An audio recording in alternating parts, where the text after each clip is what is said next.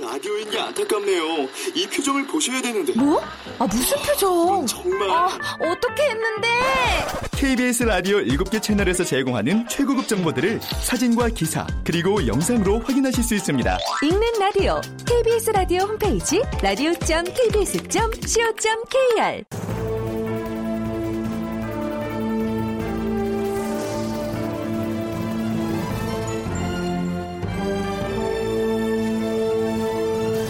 다큐멘터리 역사를 찾아서.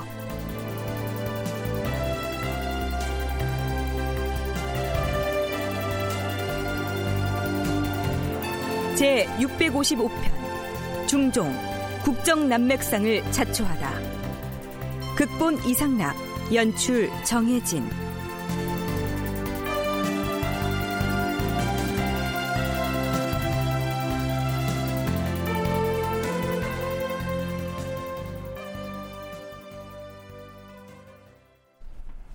여러분 안녕하십니까 역사를 찾아서의 김석환입니다 중종이 임금 자리를 세자에게 물려주고 자신은 상황으로 물러나겠다고 했다가 하루 만에 다시 전의 의사를 번복하고 왕위에 복귀했던 때가 중종 33년 10월 초 이튿날이었습니다. 그 전의 표명의 배경에 대해서는 지난 시간에 상세히 살펴봤습니다만 어찌됐든 이때부터 중종은 국왕으로서 자신의 통치력을 회복하겠다는 의지를 다잡았겠지요. 자, 그렇다면 이제부터는 중종이 그동안 기말로라고 하는 척신 권력자에게 휘둘려온 폐단을 바로잡고 국왕 중심의 정치를 제대로 해 나가는지 짚어보고 싶은데요. 전이 의사를 번복했던 바로 다음 날인 10월 3일 편전인 창덕궁 선정전에 나간 중종이 정광필을 포함한 대신들을 부릅니다. 음, 과인이 어제 큰 대책을 실행하려고 했으나 여러 신료들의 의논을 차마 물리칠 수가 없어서 힘써 따르기로 했다.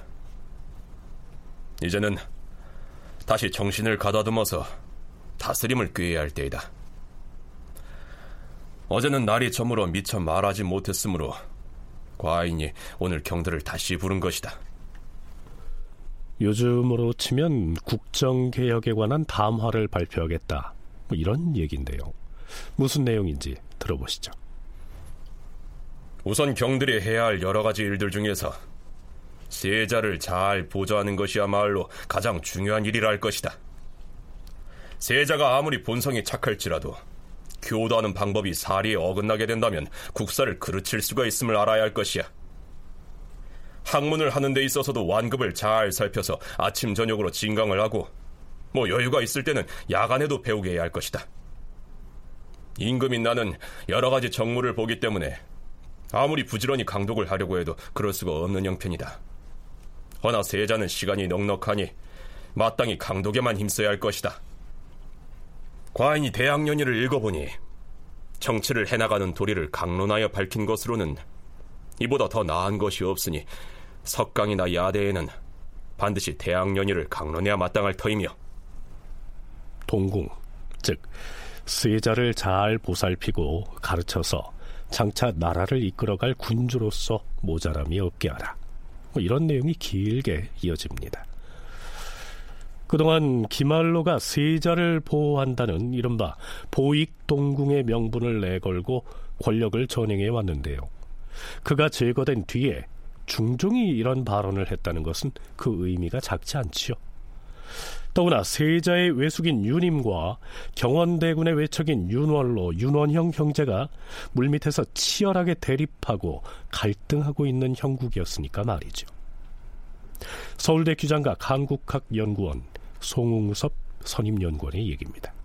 기말로가 축출된 다음에 조정에서 이제 권력을 농단하는 세력은 사라졌지만 그럼에도 불구하고 이제 물밑에서는 이제 세자의 지위가 이제 불안해질 수 있는 다시 말해서 이제 후에 대윤 소윤이라고 하는 어떤 이러한 어떤 세력 간의 그 갈등들이 이제 점점 점점 이제 커 나갈 수 있는 뭐 이런 형국이었는데요. 그래서 중종도 그 무렵에 이제 조정에서 간신을 물리친 뒤로 화평한 듯하나 아, 화평하다고 할 수 없다. 뭐 이런 입장을 언급하는 걸 볼 수 있습니다. 그래서 그런 측면에서 봤을 때 일단 전이라고 하는 입장을 이제 피력함으로써 아, 신료들이 이제 자칫 양분될 수 있는 세제와 경원대군 사이로 양분될 수 있는 어떤 이런 분위기들을 이제 미연에 방지를 하고 아, 본인 주도의 정국 운영들을 강력하게 이제 피력하는 이런 입장들이라고 할 수 있는데요.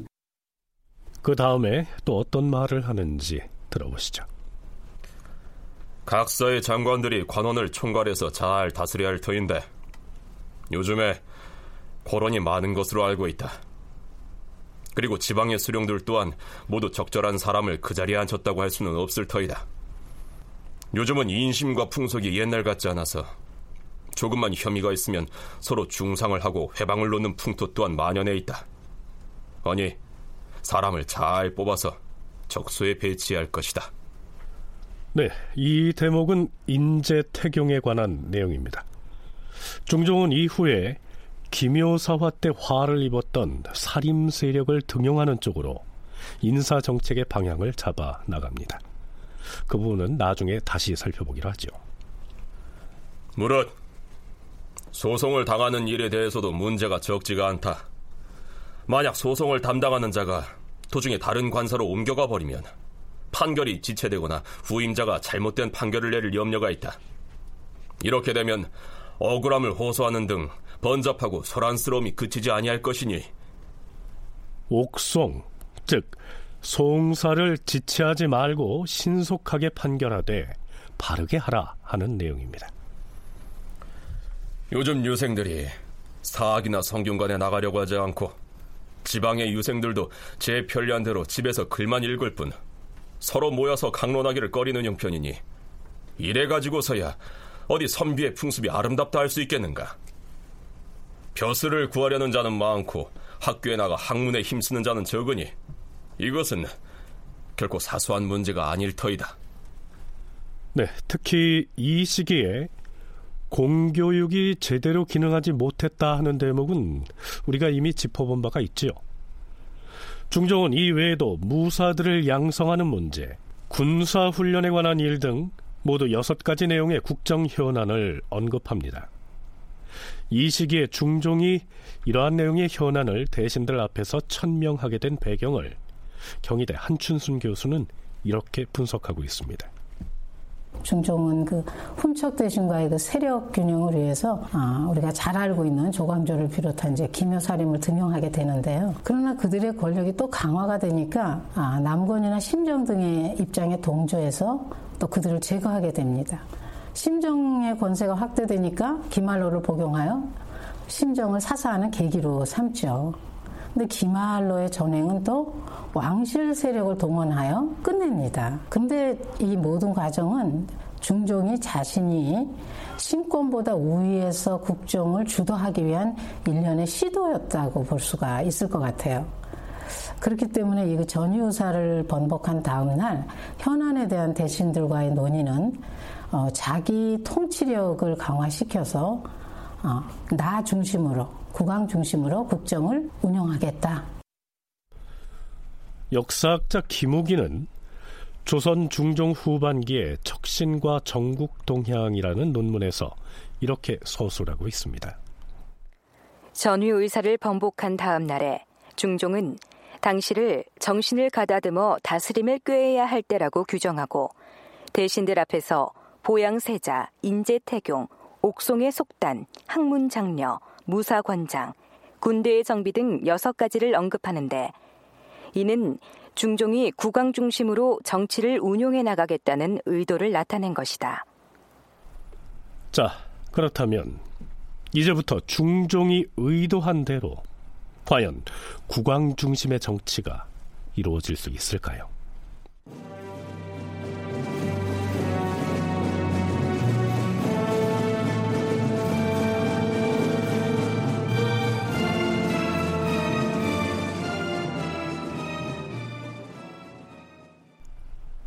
중종이 의도한 대로 국왕 중심의 통치가 이루어지려면 무엇보다도 대신들이 맡은 바 역할을 제대로 수행해야 할 텐데요. 하지만 척신 권세가였던 기말로가 사라진 이후 대신들이 주도적으로 정사를 살폈다는 기록은 찾아보기가 힘듭니다. 중종 33년 1월 21일 아침 경연에서 대사관 황헌을 포함한 간관들이 발언한 내용을 살펴보시죠. 전하, 국가에 큰 일이 생기면 대신이 마땅히 자기의 임무로 삼아야 되옵니다. 대신이 정사를 처리하는 중에 더러 잘못이 있으면 그때 비로소 대간이 그 허물을 규명하고 어긋난 것을 바로잡는다면 국가의 일이 잘 다스려질 것이옵니다. 하운데 요즘에는 대신이 국가의 일을 스스로 떠맡지 않기 때문에 대간이 그것을 대신하고 있는 실정이옵니다. 대간은 잘못에 대하여 간언을 하는 것이 그 직무인데 조정의 정치가 모두 대간에서 나온다면 이는 실로 아름다운 일이 아니옵니다. 때문에 옛사람들은 정치를 행하는 권력이 대간에게 있으면 천하가 어지럽다라고 하였사옵니다.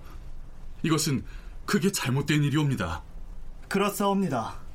대신이 임금에게 신임을 얻지 못하기 때문에 자신의 뜻을 당당하게 펴서 국가의 일을 책임질 수 없는 것이옵니다. 임금은 현명한 정승을 신중하게 가려서 뽑되 일단 적합한 사람을 뽑았으면 그 대신을 믿고 조금도 의심하지 말아야 하옵니다. 조정의 큰일은 반드시 대신이 전체를 다스리고 그 다음에 육조의 판서들이 각각 그 직무를 잘 받들어 다스려야 하는 것이옵니다. 한낱 서생이 과거에 합격하자마자 대관이 되었는데 임금은 그 사람이 현명한지 아닌지도 모르고서 의견을 받아들여 곧 시행하도록 명하시니 이렇게 되면 너도 나도 국가의 일을 의논하는 것이 되는 것이옵니다. 이래 가지고서야 어찌 국가의 채무가 제대로 서겠사옵니까? 음, 그대들의 말이 모두 옳도다. 정치 권력이 대간에게 있게 되면 나라가 어지러워진다. 예전에는 이 말을 대신들이 대간을 견제하기 위해서 불평 삼아 있는데요. 지금 이 말을 사관원의 장관인 대사관이 직접 하고 있다는 점이 매우 이채로운 겁니다. 기말로가 패사한 뒤에 한참이 지나도록 대신들이 그 위상을 회복하지 못했다는 반증이 되겠죠. 이러한 상황은 중종 35년에 접어들어서도 변함이 없었던 모양입니다. 전하, 조정의 화란과 변고가 거푸 일어난 뒤로는 기강이 서지 않고 염치가 모두 없어져 풍속이 투박해졌사옵니다. 사치가 버릇이 되고 선비들의 풍습이 바르지 못하니 이것을 어찌 법률만으로서 바꿀 수 있겠사옵니까? 반드시 전하께서 그 길을 바르게 가시는 수밖에 없사옵니다. 대저, 국가의 일은 임금과 재상이 한마음이 된 뒤에야 일의 대체가 어그러지지 않고 바른 다스림이 이룩될 것이옵니다. 그 과정에서 대가는 빠지거나 모자라는 것을 보충할 뿐이옵니다. 하운데 근래에는 국사를 오로지 대간에게만 맡겨서 관리의 진퇴 문제나 시시비비를 대간에게 책임지우기 때문에 대신들은 자기가 맡은 일을 하려고 들지 않사옵니다. 이는 필시 권세가 자기에게 있는 것을 두려워하기 때문일 것이옵니다. 전하께서 재상들을 신임하시어서 작은 일이라도 반드시 대신들에게 자문하시옵소서. 기강을 바로 세우고 선비들의 습속을 바로 잡고 풍속을 순수하게 하고 염치를 숭상하는 일 역시 전하와 대신이 한 마음이 되어 하신다면 무슨 어려움이 있겠사옵니까? 모두 옳은 말이다. 나라를 다스리는 채통이 아주 합당한 말이고 말고. 나라의 모든 일은 의당 임금과 재상이 그 책임을 맡아야 한다. 대가는 잘잘못을 관찰하는 귀나 눈 같은 관직일 뿐이야. 한데 근래 재상이 자기의 일을 맡으려 하지 않고 오로지 대간에게 맡기고만 있는데 대간이 어진 사람이라면 그래도 괜찮겠으나 만에 하나 적격자가 아닌 경우에는 어찌 되겠는가? 최근 수십 년 사이에 일이 이렇게 된 것이다. 이는 필시 재상이 국사를 대간에게 떠넘겼기 때문에 생긴 일이야. 국가에서 어진 인재를 진출시키고 사특한 자를 물리치는 것은 모두 재상의 일이옵니다. 신진의 선비를 잘 통제해서 모두 그 직임에 맞게 일을 하게 한다면 모두 어진 선비가 될 것이옵니다. 하운데 처음에는 제멋대로 하도록 내버려 두고 억제하지도 않다가 잘못이 커진 뒤에야 그 죄를 다스리고 있으니 이렇게 되면 국가의 맥이 손상될 것이옵니다. 음, 그 말이 또한 참으로 합당하구나. 막 발탁된 신진 선비가 간혹 일을 그르쳐서 화란을 당하는 경우가 있으니 어찌 그것이 본심이겠는가? 다만 옛 것을 좋아하는 마음만 있고 시의를 헤아리지 못하기 때문에 이와 같이 되는 것이다. 사람은 젊을 때부터 완숙할 수는 없으니 위에 있는 대신들이 얼마나 잘 통제하느냐에 달려 있을 뿐이다. 처음에 통제하지 못한다면 끝내는 죄를 짓게 될 것이니 죄를 지은 다음에 워랑캐처럼 대우하는 것이 과연 옳겠는가? 그렇다면 대신 그룹이 이처럼 제 할 일을 방임한 채 대간에게만 떠넘기고 이렇게 무기력한 모습을 보이게 된 이유를 어디에서 찾아야 할까요?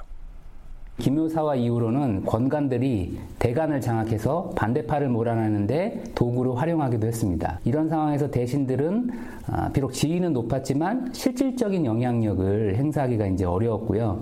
어, 더군다나 중종이 중심을 딱 잡고 공적인 정치 운영을 진행을 했다면 대신들에게 자연히 힘이 실릴 수 있었는데 사화 이후에는 어, 연이어서 이제 권관들에게 어, 전국을 이제 양보하는 어떤 뭐 그런 모습들을 보이고 있었고 그리고 이제 그러면서 중종이 권관들하고 일정 정도 타협하는 이런 태도를 보이고 있었기 때문에 어, 자연스럽게 대신들이 어떤 대신으로서의 지위와 거기에 걸맞는 힘을 가지고 어떤 정책을 주도한다거나 아니면은 어떤 인물의 그 진퇴에 대해서 적극적인 발언을 한다거나 이런 것들이 좀 어려워졌던 상황이라고 할 수 있습니다.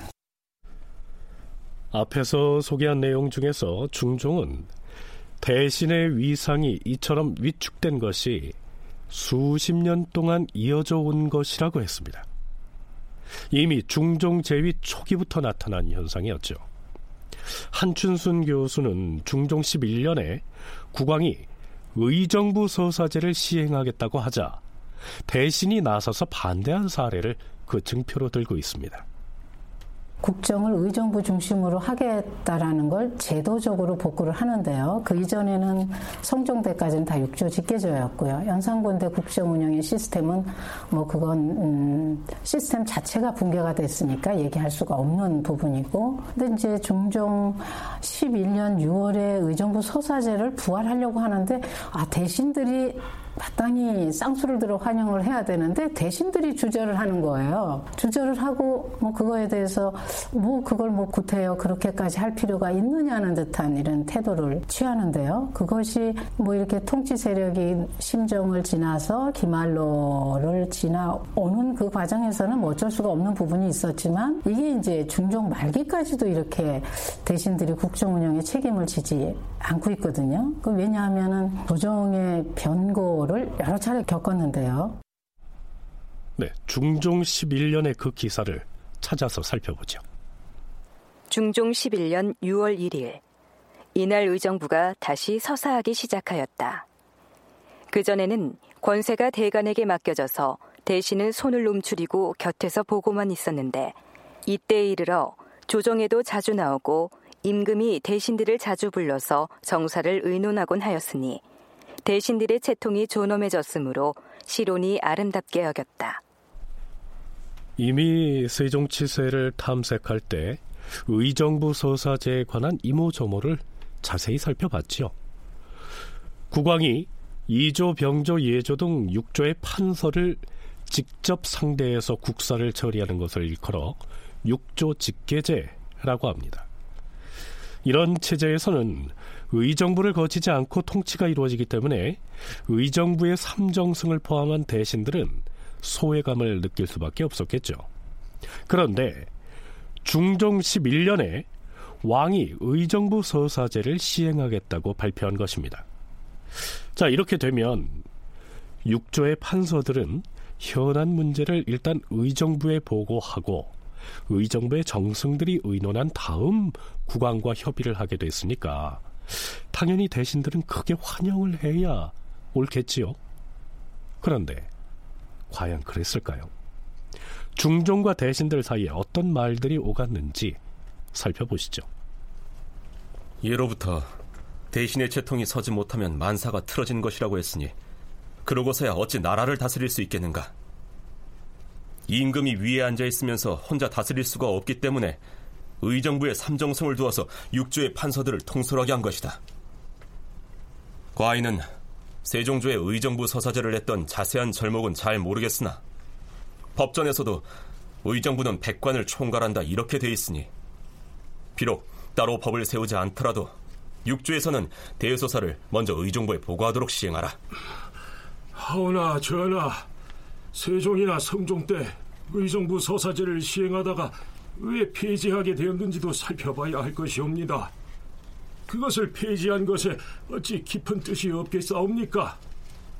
서사를 폐지한 지 지금 60여 년이 되었는데도 그다지 큰 폐단이 없었사온데 지금 갑자기 복구한다면 그 어떤 폐단이 생길지 알 수가 없사옵니다. 지금도 형옥을 처리하거나 나라의 큰 일들을 처리할 때에는 신등이 언제든 참여하여 들을 수가 있사옵니다. 또한 신등은 재주가 모자라서 전체 국사를 파악하여 다스리는 일을 제대로 하지 못하고 있사옵니다.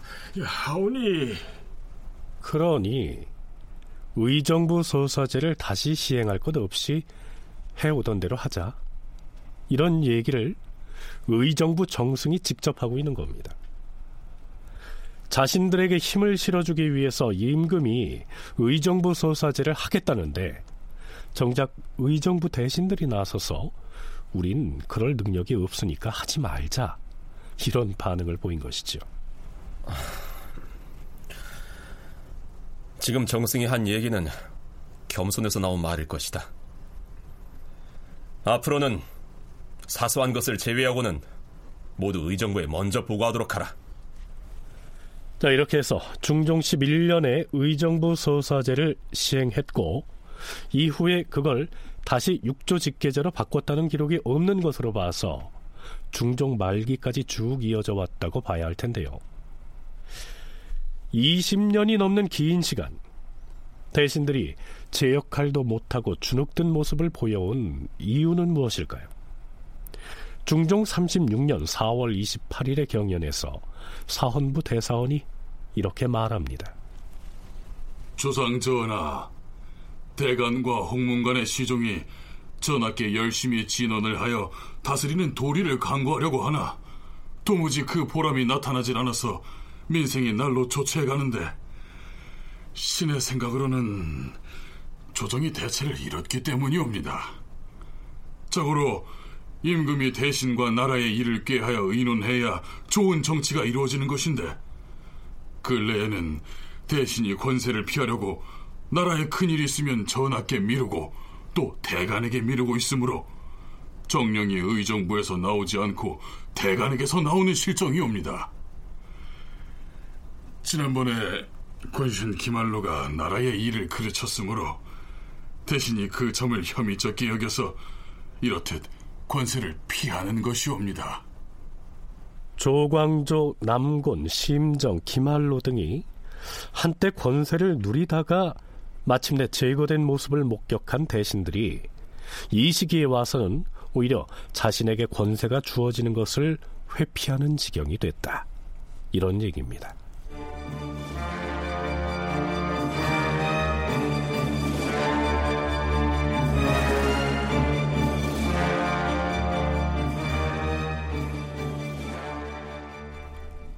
그렇다면 대신들은 중종치세가 끝날 때까지 그처럼 무기력한 모습에서 벗어나지 못할까요? 중종 제위 마지막 해인 중종 39년 1월 27일에 이 사평을 보면 이런 내용이 나옵니다. 좌의정 홍원필과 영의정 윤운보 및 우의정 윤인경이 삼정승의 자리를 채웠는데 나라의 일을 임금에게 건의하여 밝히는 것은 하나도 없고 그저 자리를 보존할 줄만 알았다. 자, 이때는 기말로가 죽은 지 6년이 지난 시점입니다. 그처럼 긴 시간이 지난 뒤인데도 왜 이런 현상이 계속되고 있는 것일까요? 대신에게 힘을 실어주지 않은 중종의 탓도 크다고 할 수 있을 텐데요. 사실 이때에는 기말로 같은 권신은 사라졌지만 물밑에서 또 다른 세력이 꿈틀대고 있었습니다. 이런 윤임이라든가 윤원영 같은 사람들이 각각 동궁을 보호하고 또는 이제 경원대군의 편에서는 그러니까 그래서 어 이미 이제 그들을 중심으로 있기 때문에 어뭐 삼정승이라고 할지라도 실권이라고 하는 측면에서는 어, 그다지 그렇게 강력한 힘을 발휘하기가 어려웠던 구조인 거죠. 그래서 중종이 적극적으로 모든 일을 상공신과 의논하고 그들의 의견을 존중해 줬다면 사실은 상공신의 발언에 많은 힘이 실렸을 텐데 중종의 정치 운영이라고 하는 것은 사실은 그와 같은 형태로 이루어지질 않았습니다. 그렇기 때문에 어, 한편으로는 외척들이 기세 등등하게 권력을 점점점 확대해가고 있었고 중종은 아, 그거를 이제 나름대로 이제 방관하는 그런 입장 속에서 대신들은 어떤 적극적인 입장을 보이기보다 일종의 보신주의적 입장을 가지고 있었던 게 기말로 패퇴 이후에 일반적인 대신들의 모습이었다고 할 수 있습니다. 네, 나중에 다루겠습니다만 이미 조정의 권세는 대윤 그리고 소윤으로 불리는 두 척신 세력으로 올마가 있었다. 송웅섭 연구원의 분석이 그러합니다. 중종 34년 윤 7월 4일의 기사 한 대목을 보기로 하죠. 사원부에서 아래옵니다. 이조는 본시 임무를 전형하는 기관으로서 해당 인물이 그 관직에 적합한지의 여부를 세밀하게 관찰해야 하는데 근래 이조의 당상관들인 판서 성세창, 참판 황원, 참이 허자 등이 정사를 논의하는 것을 보면 매우 너절할 뿐 아니라 그들은 공론도 무시하옵니다. 인재를 선별하고 판단하는 것은 대간에게 있으니 자신들은 알 바가 아니라고 하옵니다. 인사 전형을 책임 맡은 자들로서 자격이 없으니 그들을 교체하시옵소서. 대신들뿐만 아니라 육조의 판서들까지 대간에게 업무를 미루고 책임을 방기한 것으로 나타납니다. 인물은 대간이 시비를 가리는 거 아니냐 뭐 이런 식의 언급들은 다소 자조적인 표현이라고 얘기할 수 있습니다. 대간에게 주어지고 있는 어떤 그런 기능들은 제대로 작동을 하고 있고 그럼에도 불구하고 그런 상황에서 이조 판서의 어떠한 그 입장들은 상대적으로 어 이렇게 모호해지는 국왕이 이조 판서에게 어떤 힘을 전권으로 이렇게 실어준다거나 뭐 이러면 모르겠는데 이 당시에 이조 판서를 맡았던 이 성세상 같은 사람은 약간 이렇게 대간이나 이런 사람들부터 비판을 많이 받았던 사람들이었거든요. 그러니까 대간의 힘이 뭐 김효사와 조광조처럼 아주 강력하지는 않았지만 그 정도까지 회복은 되지 않았지만 기본적인 기능들이 이제 회복이 되면서 오히려 이제 위축된 대신의 권한들과 이제 마찰을 일으키는 그런 모습이라고 할 수 있습니다. 이 시기에 국왕과 대신과 대간 중에서 그래도 유일하게 제구실을 하고 있는 쪽은 대간이었던 것으로 나타납니다. 대간은 끊임없이 간언을 올려서 제구실을 못하고 있는 대신을 비판합니다. 전하, 근래 조정의 기강이 바로 서지 못하고 선비들의 사기는 땅에 떨어져 싸웁니다. 사람들은 제 몸은 위할 줄 알면서도 나라는 위할 줄 모르옵니다. 위의 재상으로부터 미간 말직에 이르기까지 모두가 내가 하지 않아도 다른 사람이 있을 것이다 하면서 맡은 일은 버려두고서 그럭저럭 날짜만 보내고 있는 것이 이미 버릇이 되었사옵니다. 임금의 잘못된 조치와 조정의 잘잘못을 어느 한 사람 과감하게 말하는 이가 없사오니 어찌 선비의 습속이 이와 같은 적이 있었겠사옵니까? 지금 조정이 그런대로 편안한 듯하나 소인배들이란 반드시 이렇게 무력한 때를 타서 그 틈을 노렸다가 저들의 꾀를 시험하게 마련이옵니다. 지금 의논을 드리는 이 순간에도 사사로운 정을 따르는 자는 많고 공정한 길을 가진 자는 적으니 무엇으로 나라의 맥을 부지하며 선비의 사기를 진작하게 싸웁니까? 별다른 논의를 세울 수는 없지만 사기와 절개를 숭상하여 유지할 필요는 있는 것이옵니다. 지금 조정의 일을 보건대 위망의 화란이 곧 닥쳐올 듯하온데 전하께서 알지 못하시는 것이 안타깝사옵니다. 이것이야말로 조정의 절실한 근심거리인데 아무도 용기를 내어 감히 말하는 자가 없으니 신들은 늘 불안한 마음을 품고 있을 뿐이옵니다. 그렇사옵니다. 선비들이 안일에 빠진 것이 지금보다 심한 적이 없었사옵니다. 대간이 한 얘기가 다소 아리송하게 들리지요. 정리해보죠. 공정한 귀를 가진 자는 적고 사사로운 정을 따르는 자가 많다. 그들이 소인배로서 조정을 어지럽힐 것이다. 이런 취지의 간언을 하고 있는데요. 이는 필시 물밑에서 권력 다툼을 벌이고 있는 대윤과 소윤의 다툼을 운유하고 있는 것으로 보입니다. 자, 그렇다면 왜 드러내놓고 대소윤의 행태를 비판하지 못하고 이처럼 아리소흥한 말로 얼버무리고 있는 것일까요?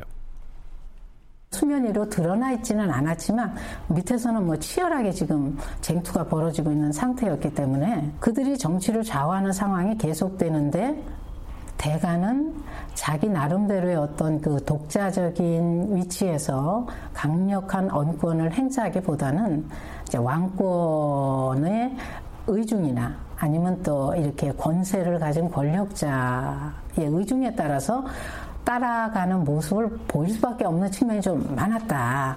그래서 왕권 규제나 재산권 규제는 침체될 수밖에 없었다고 이렇게 보는 것이 옳을 것 같습니다. 그렇다면 대간의 이러한 간언에 대해서 임금인 중종은 어떤 반응을 보일까요? 하... 대간의 말이 다 옳다. 소인배는 어느 시대이든 있기 마련인데 선비들이 안일에 빠지면 그들이 틈을 타서 들어올 것이니 이것이 실로 큰 걱정거리다. 선비들의 사기가 진작되어야 소인들이 함부로 할 수 없다는 말은 옳은 말이다. 그러나 지금 같은 무사안이란 태도로는 과격한 풍조를 숭상하게 될 것이니 진실로 조정의 절실한 근심거리로다. 중종으로서도 대간의 간언이 뭘 의미하는지 모르지 않을 텐데요. 이렇듯 원론적이고 형식적으로 그 간언을 받아들이는 척, 즉 납간하는 신용만 낸 거죠. 중종이 대간의 간언을 형식적으로 받아들였다는 거예요. 그 실질적으로 그걸 적극적으로 받아들이면서 그걸 전국 운영에 뭐 반영을 한다든가 그런 입장보다는 대간이라는 게 원래 조선의 정치 운영에 있어서의 핵심이지 않습니까? 시스템으로 갖춰졌고 그래서 그 같은 명분을 살려주는 측면에서 이렇게 납관을 허용한 것이지 실질적으로 어떤 그들이 주장했던 개혁이라든가 어떤 그런 측면에서 그 대간의 간언을 용납하는 그런 형식을 취하고 있지 않았다는 거예요. 그러니까 내가 이렇게 언론을 수용한다. 그런 것을 보여주는 입장에서의 납관이었지 정말로 무슨 어떤 개혁적인 조치를 취하기 위한 그런 실질적인 부분에서가 아니었다라는 기사가 예, 좀 자주 등장을 하고요. 자 이런 형국이었으니 기말로 폐사 이후에 중종이 전의를 번복하고 나서 나름으로 다짐을 했을 이 국왕 중심의 통치는 그 의지가 바랄 수밖에 없었겠죠.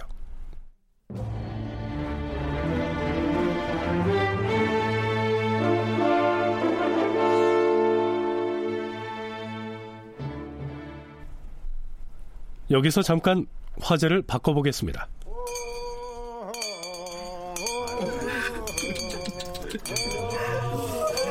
아이고, 아직 죽을 나이는 아닌데. 안전히 그려. 누군데? 죽은이가 누군데 그래? 이조참판인가는 사람의 본부인이래. 조광지처. 들리는 말로는 화병이 나서 죽었다던데. 화병이라니? 왜? 무슨 일로? 아이고, 그 잘난 이조참판 나리가 전에 호사지방에 안찰사로 갔을 때 공주에서 한 기생하고 눈이 맞았던가 봐. 아, 그래서 아, 그래서 어떻게 됐는데? 안찰사 임무 끝나고 충청도에서 한양으로 돌아올 때 그 기생을 아예 집에 데려다 앉혔나? 아, 그랬대도. 그랬으니 조광지처 화병이 안 나고 백이겠어. 그래서 싫어 말타가 그만. 아이고 안 됐네 안 됐어.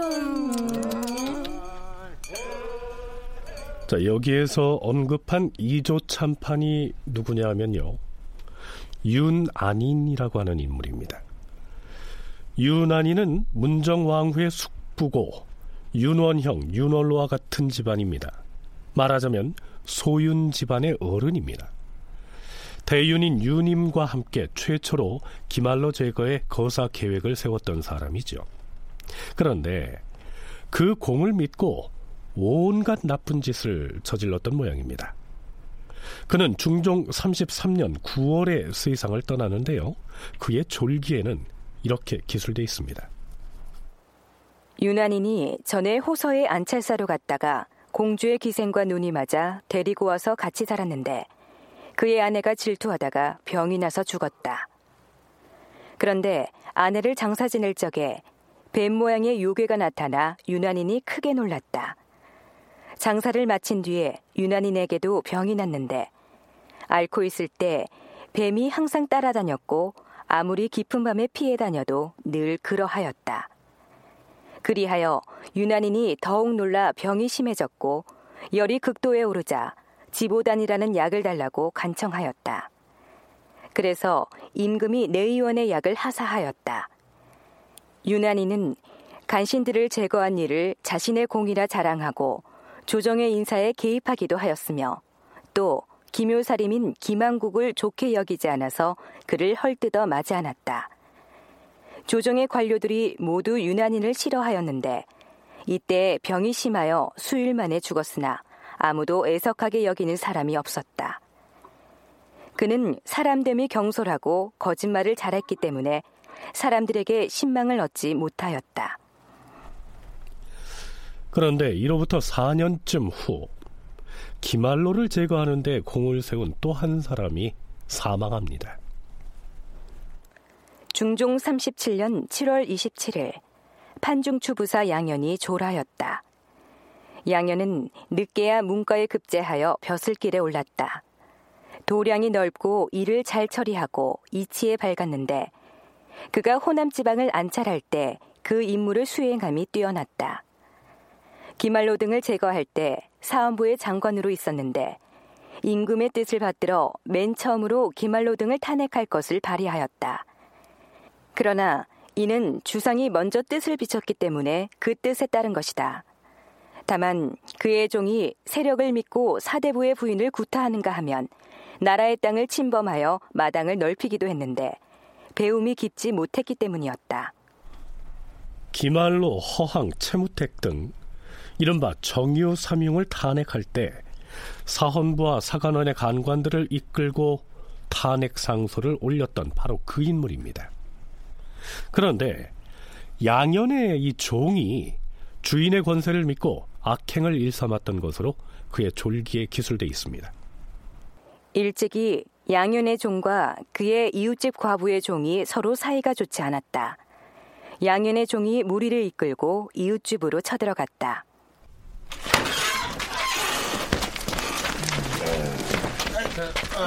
이 집 종놈 어딨어? 냉큼 나오지 못하겠느냐? 뭐라고? 야, 같은 종놈 주제에 어디 와서 종놈 운운하는 것이야? 썩 꺼지지 못해? 오호라, 아, 종이면 같은 종인 줄 아느냐? 바보집 종놈 주제. 뭐, 뭐, 뭐? 야, 저놈을 반 죽을 만큼 두들겨 패라. 아이, 아이, 그래, 이거. 아이, 아이, 아이, 그만두지 못하겠느냐? 어디 와서 폐악질을 하는 것이야? 어머님, 이쪽으로 나오세요. 제가 저 종놈을 혼내겠습니다. 네 이놈! 썩 물러나가란 소리 안 들리느냐? 뭐라고? 어이구, 어, 과부 시험이하고 며느리까지. 네 이놈! 어디 천한 종놈이 감히 얘가 네 댁집인 줄? 알고? 너희들이 비록 사대부집 여인들이라 한들 내가 두려워할 줄 아느냐? 우리 주인이 누군지 모르느냐? 너, 너, 네 놈이 지금 우리 어머님한테 뭐라고 했느냐? 말이 많구나. 얘들아, 저 여자들도 사정 봐주지 말고 밟아버려라.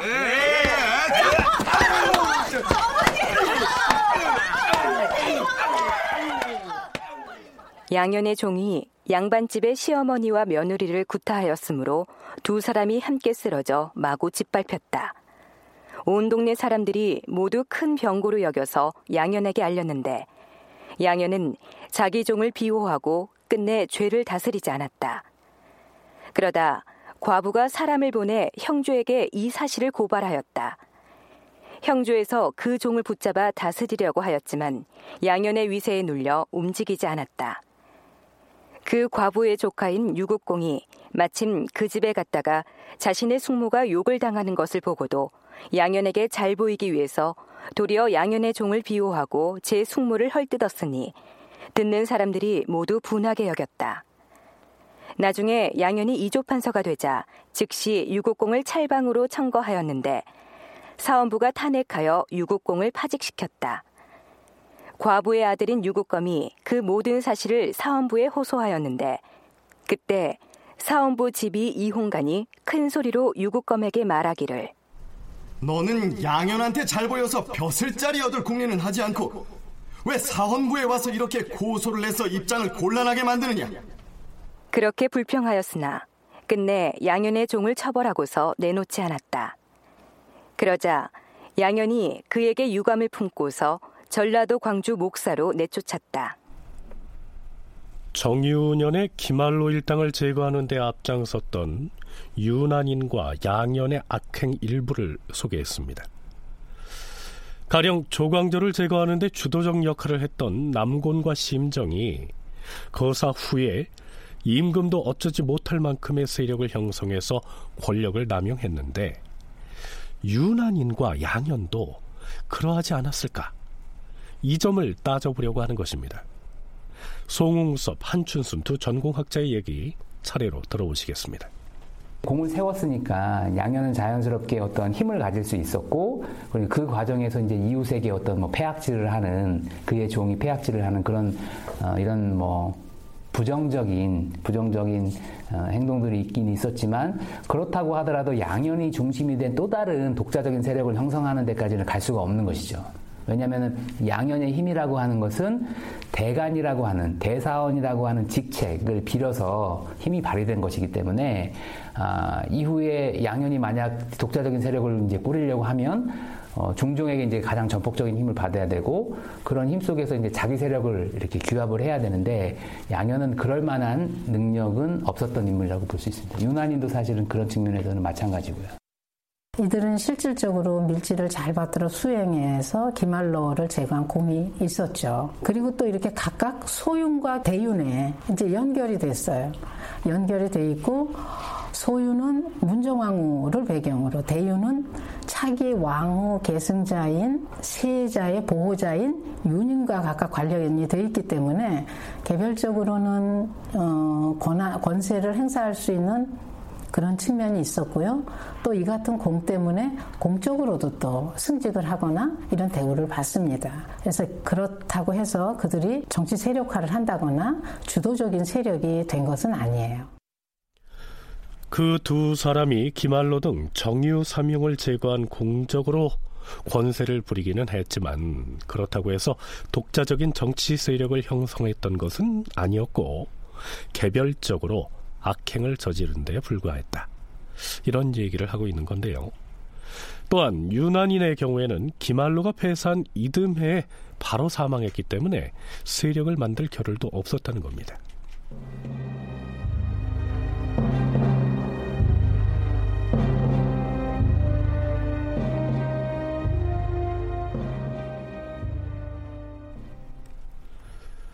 앞에서 기말로 패사 이후에 대신들이 무기력한 모습을 보였다는 사실을 짚었습니다.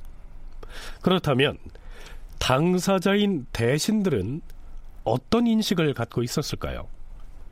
중종 34년 8월 28일 임금이 편전에 나가서 영의정 윤은보, 우의정 김극성, 우찬성 윤인경, 우찬찬 성세창 등을 인견하는 자리에서 일단 이렇게 운을 뗍니다. 근래 재변이 거듭 나타나고 있다. 어젯밤에는 천둥 소리가 마치 한여름처럼 심하였으니 이는 작은 재변이 아니다. 그러하옵니다, 전하. 이제 이미 9월 절기로 들어섰고 금년에 윤달이 있는 탓에 곧 겨울철이 닥칠 것인데 천둥이 그리로 심하였으니 큰 변고라고 할 만하옵니다. 꼭 무슨 일이 잘못되었다고 말할 수는 없사오나 위아래가 모두 매사에 조심해야 할 것이옵니다. 전하께서 온갖 일을 두루 반성하시고 그 내용을 조목조목 들어 하문하시니 이는 참으로 장하신 뜻이옵니다. 기말로 등 권세를 부리던 자들을 없앤 지 이미 오래되어서 이제 인심이 안정되었으니 태평무사하다고는 하오나 편안하다고 해서 나란 일을 소홀히 할 수는 없는 것이옵니다. 무엇보다 재판을 밝게 하지 못하면 원통한 사람들이 많아져서 인심이 안정되지 못할 것이옵니다. 하운데 대체로 송사를 맡은 관원들 가운데 공정하게 판단한 자는 적고 또한 아전의 무리가 관원을 함부로 농락하여 비밀리에 뇌물을 받는 폐단도 많사옵니다. 선비의 풍습이 아름답지 못하여 윗사람을 없인 여기는 풍조 또한 걱정이 오며 의복과 음식으로 심히 사치를 부리는 폐단이 또한 심각하옵니다. 지방에서는 수령들이 백성들에게 사사로이 재물을 거두기 때문에 관찰사로 하여금 조사해서 살피도록 전하께서 이미 천지를 내리셨사옵니다. 서울에 있어서는 신들이 의정부의 당상관으로서 백관의 우두머리가 되었기에 점심 식사를 사치스럽게 하지 못하게 했사오나 하지만 의정부가 이런다고 해서 어찌 모든 관아의 관리들이 스스로 억지하여 줄이겠사옵니까? 또한 예전에는 종을 여러 명 데리고 다니는 것을 적발하여 죄를 주었사옵니다. 그래서 사람들이 모두 두려워하여 함부로 데리고 다니지 않았사온데 지금은 금하지 않기 때문에 사방이 시끄럽기가 옛날과 같으니 병조로 하여금 일체 일을 금하게 하시옵소서. 이뿐만이 아니고요. 첩을 많이 거느리는 문제, 과거 시험장에서의 부정행위, 또 관리들이 관청 창고의 물품을 불법으로 유출해서 소비하는 문제 등등 온갖 부정과 비리를 한참 동안 열거합니다. 아, 그럼 어찌한다는 말인가? 중종이 이렇게 물었는데요. 대신들의 대답이 이러합니다. 온갖 폐단이 이와 같으니 이를 구제하는 방법은 한 가지밖에 없사옵니다. 그 한 가지가 무엇인지 어디 말해보라. 모든 사람이 두려워하고 복종할 만한 덕망 있는 사람을 뽑아 높은 자리에 앉히고 그러하여금 모든 일을 편하게 하는 것이옵니다. 그러면 사람들이 모두 그를 존경하고 우러러볼 것이옵니다. 만일 그 덕망 있는 사람이 누군가에게 상을 주면 모든 사람들에게 선행이 권장되고 또 그가 누구 한 사람에게 벌을 주면 모든 사람들이 두려워하여 조정의 기강이 바로 설 수가 있을 것이옵니다. 자신들이 현재 가장 높은 자리에 있는 의정부의 재상들이면서 그 자리에 정치를 잘 이끌어갈 만한 덕망 있는 사람을 구해서 앉혀야 한다. 이렇게 말하고 있는 거지요. 중종은 내심으로 아니 당신들이 그렇게 하면 될 것 아니냐 이런 반문을 하고 싶지 않았을까요? 외람된 말씀이오나 신은 한때 인재가 모자란 탓으로 이 중요한 자리에 있게 되었사오나 덕망을 갖추지 못하였기 때문에 사람들이 존경하고 우러러 보지를 않으니 어찌 제대로 조정을 진압하고 사방에 본을 보이겠사옵니까? 나라가 잘 다스려지지 않은 이유가 이 때문이옵니다. 의정부의 정승이 스스로 자기가 덕이 모자란다 하는 사실을 이만큼이나 얘기한다는 것이 이것도 용기일까요? 아무튼 이 듣고 있는 중종으로서는 답답한 노릇이었겠지요. 그렇다면 대체 어떤 사람이 그 자리에 앉아야 한다는 것일까요? 우의정 이극성이 덕망 있는 사람으로 천구한 인물이 있습니다. 하지만 유감스럽게도 당대의 인물은 아니었습니다. 전해오는 이야기가 있사옵니다. 세종 때 황희가 영의정 자리에 있을 때 김종서가 공조판서였는데 어느 날 함께 대신들이 공청에 모였을 때 김종서가 사람을 시켜 약간의 술과 과일을 가져다가 올리게 하였사옵니다. 자, 술상을 들고 들어오너라.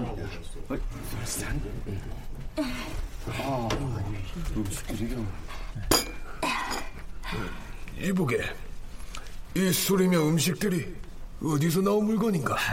예, 영상 대감. 저희 공조 판서께서 공비로 장만하게 하셔서 대감들께 올리라 명하였사옵니다. 뭐라? 그것도 나라 돈인 공비로서 이 음식들을 장만했다는 말인가? 국가에서 재상들의 접대를 위한 예빈실을 의정부 근처에 설치한 것은 오로지 삼정승을 접대하기 위한 것이다. 만일 정승들이 배가 고프다면 마땅히 예빈시에서 준비해 오게 할 일이지. 어찌 공주의 공비로 장가 안 한단 말인가? 네, 아니 되겠다. 잘못을 저질렀으면 지위가 높은 자일수록 본보기로 먼저 취재해야만 하인들이 경계를 할 것이다. 공주 판서 김종서에게 내일 마땅히 죄를 물을 것이다.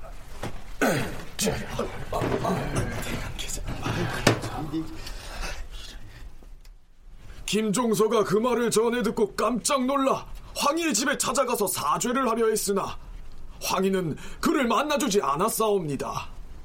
이튿날 대궐에 들어갈 때 김종서가 중도에서 기다렸지만 또 만나주지 않았사옵니다.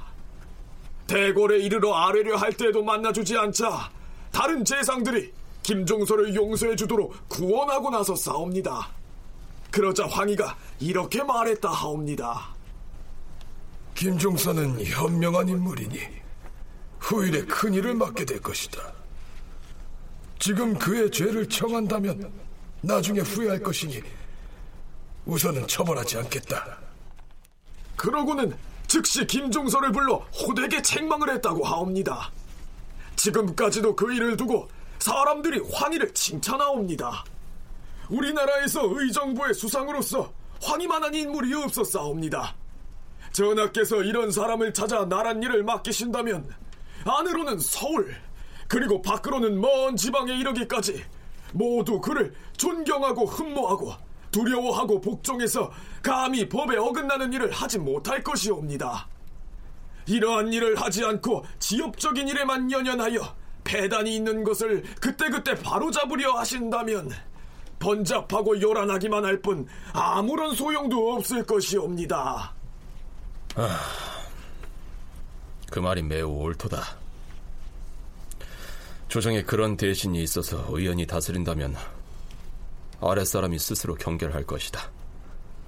근래 사람들이 정승을 두려워하거나 복종하지 않고 도리어 원망하는 말을 하는 것은 그와 같은 사람이 없기 때문일 것이야. 하지만 이때로부터 이미 87년 전에 사망한 황희를 역사 속에서 소환할 수는 없었을 테니까요. 결국 하나마나한 얘기를 한 셈이죠. 자, 그렇다면 국정이 온통 난맥상을 보인 것이 다만 정승들이 덕망이 모자랐기 때문만이었을까요? 상황 자체가 대신들이 어떤 적극적으로 전국 주도권을 잡기가 어려운 상황이었기 때문에 그러한 명재상이 나올 수가 없었던 것이죠. 세종은 잘 아시다시피 굉장히 강한 왕권을 가지고 있었고 한편으로는 신료들과 협치를 하면서도 공적인 기준에 따라서 국정을 운영해 나갔거든요.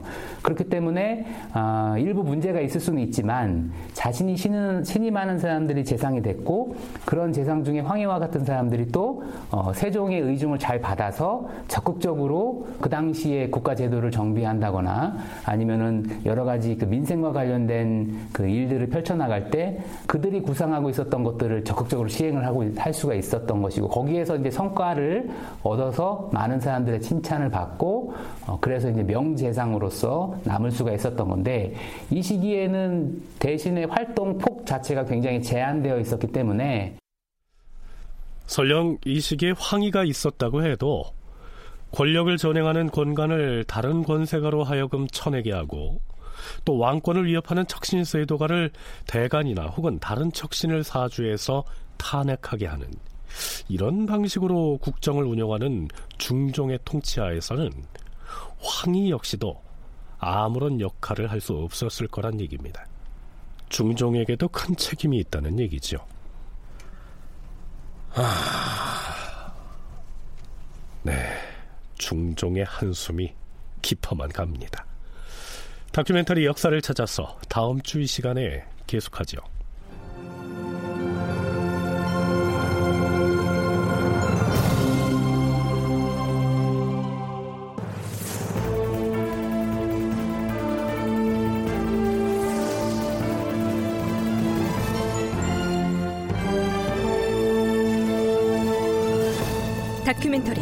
역사를 찾아서 제 655편 중종 국정 난맥상을 자초하다 이상락 극본 정혜진 연출로 보내드렸습니다.